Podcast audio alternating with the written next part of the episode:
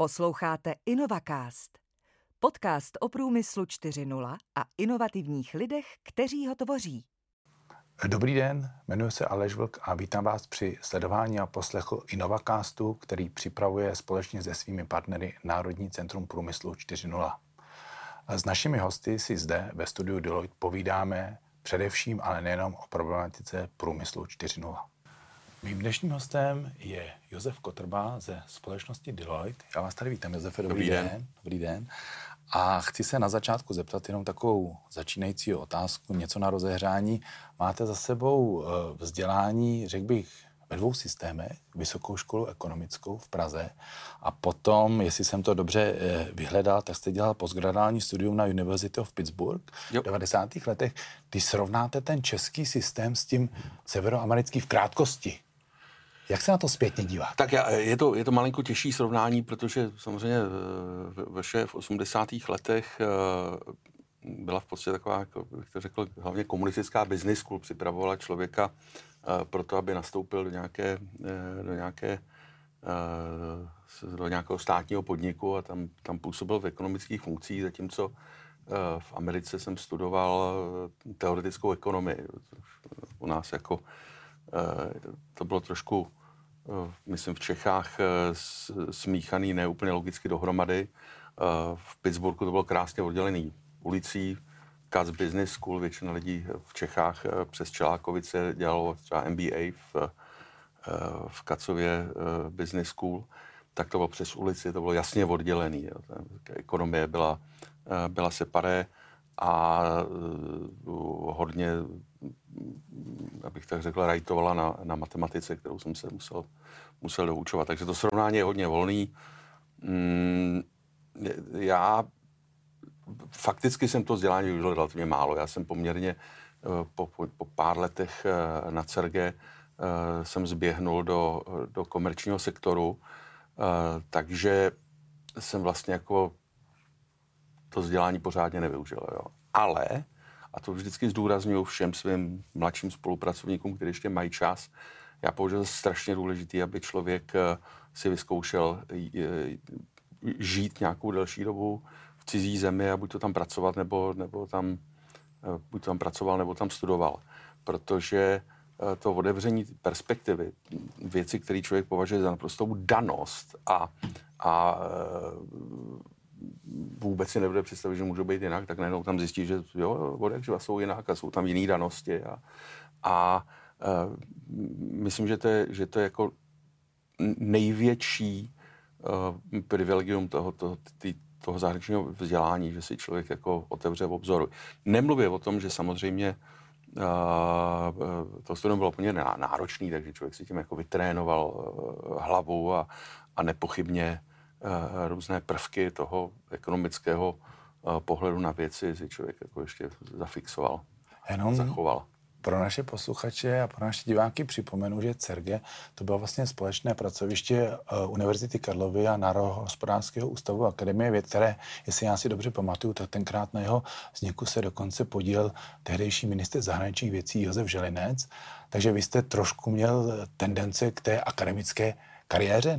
Nestýská se vám potom, nebo to bylo jen takové spíš vyplnění? Ne, nebylo to vyplnění. Já jsem tehdy to myslel úplně jako, myslel jsem to upřímně, ono, to bylo taky strašně zajímavé, se na to koukat z akademického hlediska. Já jsem tu dizertaci psal jako dílem teoretickou, zaměřenou na pomezí teorie her a industrial organization a na druhé straně jsem se touto metodologií snažil koukat na transformační procesy. Takže ono to bylo jako zajímavý, ale v určitém okamžiku mě zlákala ta realita, která prostě byla taky extrémně zajímavá. Jo. To nemůžu říct třeba, že jsem dneska v Deloitte přes 20 let, tak kdybych si měl postěžovat na nějaký období, že bych se jako intelektuálně nudil, nebo že bych měl pocit, že je to sice jako fajn práce, ale nemusím zaměstnávat mozek, tak si myslím, že jako to jsem tam neměl snad ani jako půjde. Mm-hmm. Možná poslední otázka tady k tomu vašemu backgroundu, k tomu zázemí. Když se zpětně podíváte, studoval jste ekonomii, kdybyste se dneska rozhodoval znova o své vzdělávací cestě, vybral byste si znova tento obor, nebo byste naopak zkusil třeba práva, že mnozí lidé mají kombinaci ekonomie práva, popřípadě nějaké více humanitní obory, neláká technika? Ne, tak asi strašně těžko říct, mimochodem, protože můj životopis byl hodně často psán jako náhodami, které jsem více či méně dobře zpracoval, jo, takže je důležitý příležitosti pochopit v okamžiku, kdy jsou nějaké využít a zpracovat, ale musím říct, že jsem úplně jako cílevědomě neplánoval svoji kariéru třeba v 16 letech. Jo. Mám se podívat na to, po čem jsem toužil, tak mě tehdy opravdu zajímala nejvíc historie a pouze díky tomu režimu, který jaksi tu historii vykresloval způsobem, který se mě vůbec nelíbil, tak jsem říkal, tak tohle to se svým oblíbeným předmětem dělat rozhodně nechci a nemůžu. Na to bylo prakticky velice těžké se dostat na filozofickou fakultu, zatímco ta ekonomie mě tehdy ještě tak nezajímala, jo, takže a zase toho nelituju zpětně, jo, takže neumím říct, co bych dělal. Bylo to hodně daný tím nadšením těch raných 90. let, kdy jsem si myslel, že ta ekonomie mě umožní to dění pochopit. Dala mě do toho dobrý vhled. Já myslím, že jako různé metodologické pomůcky, které tam člověk pochytil, dodnes nikoli ve formalizované formě, že bych prostě si vytvářel modely, ale ve způsobu uvažování používám. Ale teda zase na druhé straně bohužel představa, že ta ekonomie dává člověku opravdu komplexní odpovědi nebo jako vyčerpávající odpovědi, tak to si myslím, že asi ne.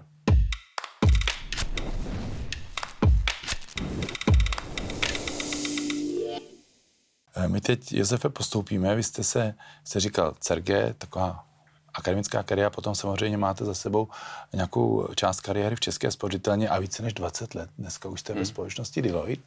Já když jsem v 90. letech vlastně nastupoval do maličké auditorské firmy, tak společnosti jako Deloitte, tenkrát Artur Andersen, ještě si pamatuju, PricewaterhouseCoopers, tak to byly společnosti, kde jsme měli představu, to jsou konzultanti a jsou to audity účetních závěrek. Tenkrát jsme říkali, že to jsou vlastně v podstatě jenom tyto věci, účetnictví a daňová optimalizace. Ale dneska vypadá, že se ten svět trošku změnil a už i Deloitte se snaží profilovat úplně i v jiných oblastech. No, tak jako děkuji za nahrávku, to slovo snaží. Určitě se snažíme, kdybychom se nesnažili, bylo by to blbý a snažte se více, pane správče, okřídlený výrok, ale já si myslím, že jsme dál než u snahy. Jo. Fakticky, když se podívám na globální Deloitte, tak consulting je největší a myslím, že dokonce těsně nadpoloviční částí Deloitte, zatímco audit je jak v Česku, tak globálně hodně pod třetinou, dokonce pod 30%. Jo. Takže ano, dodnes se mně stane, že někdo řekne, Josef, to je auditor, a já říkám, no tak ne úplně. Samozřejmě nejsem auditor, nemám auditní zkoušky a nikdy jsem tu ambici neměl. Co se změnilo v posledních 8 letech nebo 10 letech, je jednak objem toho konzultingu. My jsme se vždycky zaměřovali na to, že jsme měli více konzultingu než ostatní ty auditorsko-poradenské firmy. A nicméně v posledních 10 letech nastal opravdu silný trend k tomu, aby to nebyl jenom jak si ten consulting PowerPoint a možná zatím troška Excelu, ale čím dál tím víc jsou to různá IT řešení, datová analytika, artificial intelligence. U nás najdete lidi, kteří se tím úspěšně živí, robotika a tak podobně.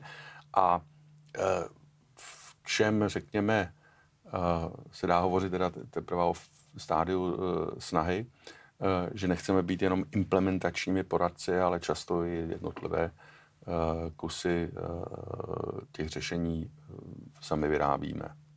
Vidím, že ten záběr je široký, to znamená, dneska ty konzultačně technologické společnosti mají obrovský přehled o tom, vlastně jak na tom subjekty působící v české ekonomice jsou. A já se vás chci schválně zeptat, když se na to podíváte s těmi svými zkušenostmi, ať už to z akademického, z finančního sektoru, dneska více než 20 let v poradenství, jak se díváte vůbec na stav českého průmyslu? Kdy pořád jsme silně závislí na průmyslu, někdo říká, že to je dobře, někdo říká, že to je špatně. Jak se na to díváte, jak to hodnotíte? Já myslím, že to je na konci dne dobře, že určitá tendence k přesunu části výroby zpět do Evropy vyjde, že tu svoji základnu využijeme. A zrovna dnes ráno, kdy vyšla ta výzva Martina, abych to řekl slovníkem komunistických prokurátorů, Martina Vichtelého a společníků k modernizaci. A myslím si, že to je jako docela trefné. Stojíme určitě před výraznou transformací. Jednak dílem od průmyslu do těch moderních technologických řešení, ale, a to bude možná větší výzva, k transformaci velkých kusů toho průmyslu. Jo. Takže máme před sebou další zajímavý období, takhle to řeknu. Já jsem si všiml. Mimochodem, ještě jednu věc. Jo. Ono se to dneska jakoby zapomíná, jo, ale ta transformace v těch 90-kách, když vemete, že celý ten průmysl byl zaměřen na zásobování RVHP, na hodně velkou, hodně velký význam tam měl ten těžký průmysl, který zásoboval kdejaké oddělení od odvětví sovětského těžebního průmyslu. A já jenom připomenu pro ty později narozené RVHP, Rada vzájemné hospodářské pomoci, jestli se nemýlí. Dobře, to máte pravdu. No. To se velmi omlouvám, neuvědomil jsem si, že ta historie pádí takovým tempem, že řada těch household names už jsou dneska neznámí. Ale ono si lidi neuvědomujou, jak hluboká transformace to byla. To v podstatě na tom průmyslu nezůstal kámen na kameni. A v některých případech, když se podíváme třeba na Vysočany a zbytky ČKD, tak tedy doslova. Ale v některých, a to byla většina případů, se opravdu ty podniky ostře reorientovaly, vyrábějí jiné věci pro úplně jiný typ zákazníků. To je jako neuvěřitelná, dobrý příklad jako flexibility a jako klobouk dolů.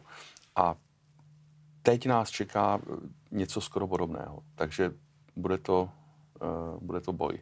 Ještě jedna, k tomu se určitě dostaneme, jaký to boj bude a co nám přinese. Ještě jedna věc, která je poměrně dost předmětem diskuzí ve skladbě toho českého průmyslu, protože přece jenom, ať chceme nebo nechceme, společně se Slovenskem jsme závislí hodně na automobilovém průmyslu, i naši i subdodavatelé. To znamená, jak vy se díváte na tuto skutečnost. Zase někdo hodnotí, že to je velká závislost, že potom s jedním průmyslem padá všechno. Někdo říká, zaplať pánbu, že máme tady automobilový průmysl, že nás to zase posunulo o kus dopředu. No tak určitě nás to posunulo o hodný kus dopředu, ale je to samozřejmě jedna oblast, kde ta transformace bude veliká. Jo. Pochopitelně plno autodílů bude u elektroaut identických. Jo. Prostě blatník je blatník, ale velká část bude úplně odlišná. Jako pro řadu firem to bude transformace opravdu z gruntu. No. Takže ano, i to jsem tím měl na mysli. Ale pokud jde o tu závislost, ona je do jisté míry iluzorní, jako tak, jako, jak si snažit se to naplánovat a jako designovat to, jak má ten průmysl vypadat. Prostě ekonomika je rostlá věc, reaguje na impulzy, poptávku a ochotu investorů do toho investovat.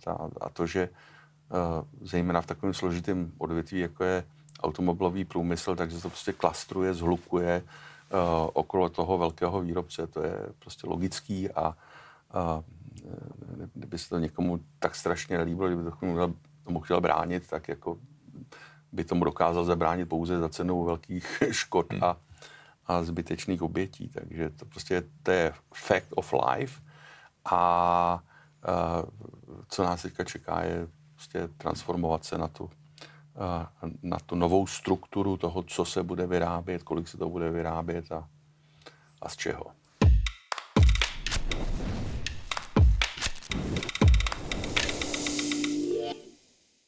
Když teď dáme stranou ten automobilový průmysl, který je samozřejmě nosný pro českou ekonomiku, pro český průmysl, co si myslíte, že je tou hlavní výzvou, tak jak máte za svou určitě návštěvy v těch jednotlivých podnicích právě v přechodu na průmysl 4.0, nebo respektive, co je podle vás, z vašeho pohledu, tou hlavní podstatou průmyslu 4.0, kde jsou ty hlavní výzvy?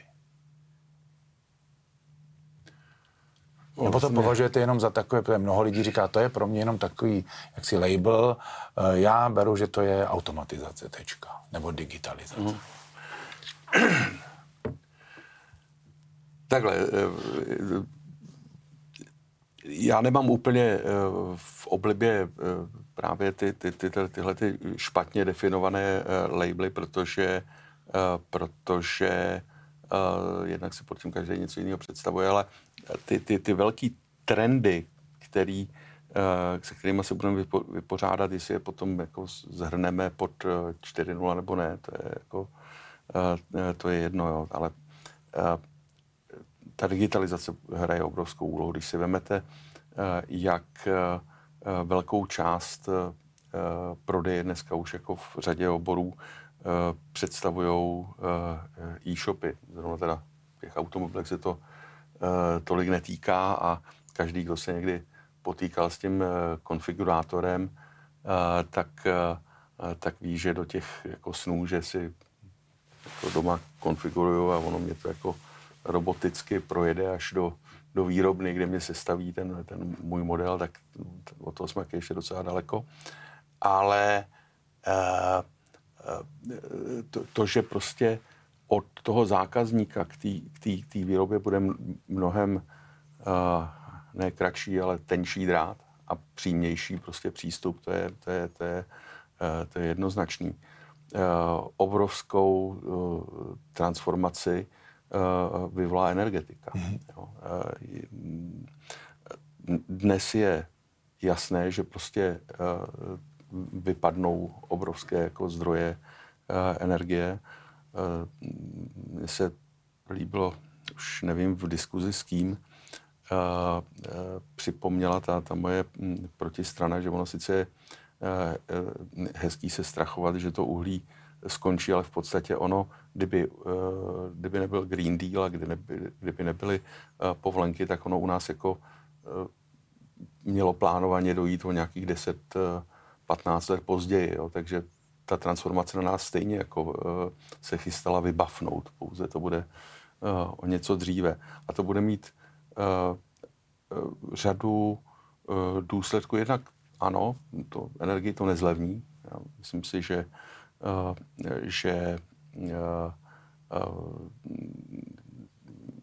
někteří jaksi propagátoři moderní energetiky neustále říkají, bude to nejlevnější na světě. Já si pamatuju na Singularity University, když tam ten člověk ukazoval, jak jako exponenciálně klesá ta výrobní cena třeba z fotovoltaiky, no fajn, ale ona exponenciálně klesat nemůže, protože je tam nula, jo, prostě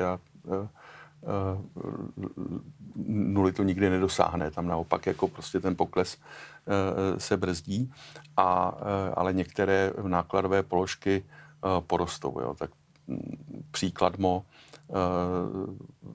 stabilizace sítě, ty takzvané podpůrné služby.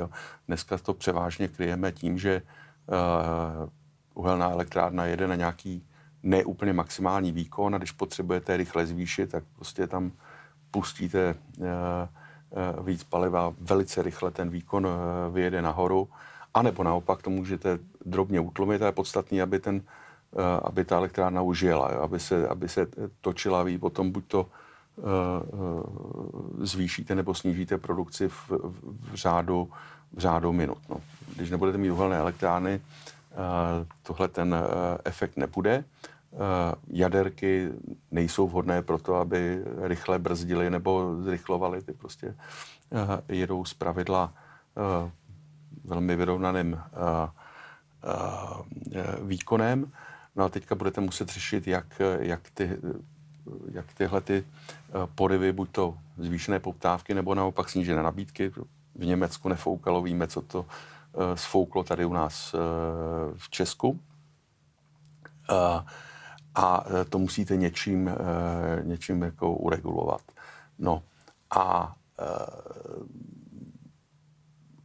již dnes je zřejmě, ale ještě tak není úplně pokročilé, že se to bude týkat třeba i právě průmyslových podniků, kdy oni budou přispívat k té flexibilitě, že třeba nezvýší produkci elektřiny, některé průmyslové podniky tu elektřinu vůbec neprodukují, mají vlastní zdroj, ale mají spotřebu, kterou můžou v daném okamžiku regulovat. Jo. Takže to budou nová řešení, budou mimochodem zpravidla jako odpovídat tomu digitálnímu světu, protože vy musíte vědět, co vypnout nebo zpomalit, nebo prostě snížit spotřebu, co můžete a co nemůžete. Například, když tam máte nějaký elektrohřev vody, tak když v umývárnách se nějakou dobu nebude ohřívat boiler, no tak se asi nestane nic, když byste vypnul nějakou přesnou frézu, no tak asi toho docela rozlámete, že jo.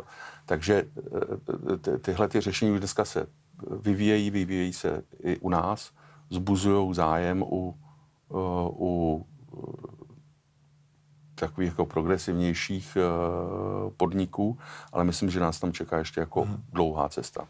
Já děkuju. My se k těm konkrétnějším řešením a třeba k dopadům současné pandemie a dalších věcí podíváme ve druhé části našeho dílu. Já vám, Josefe, prozatím děkuju. Díky.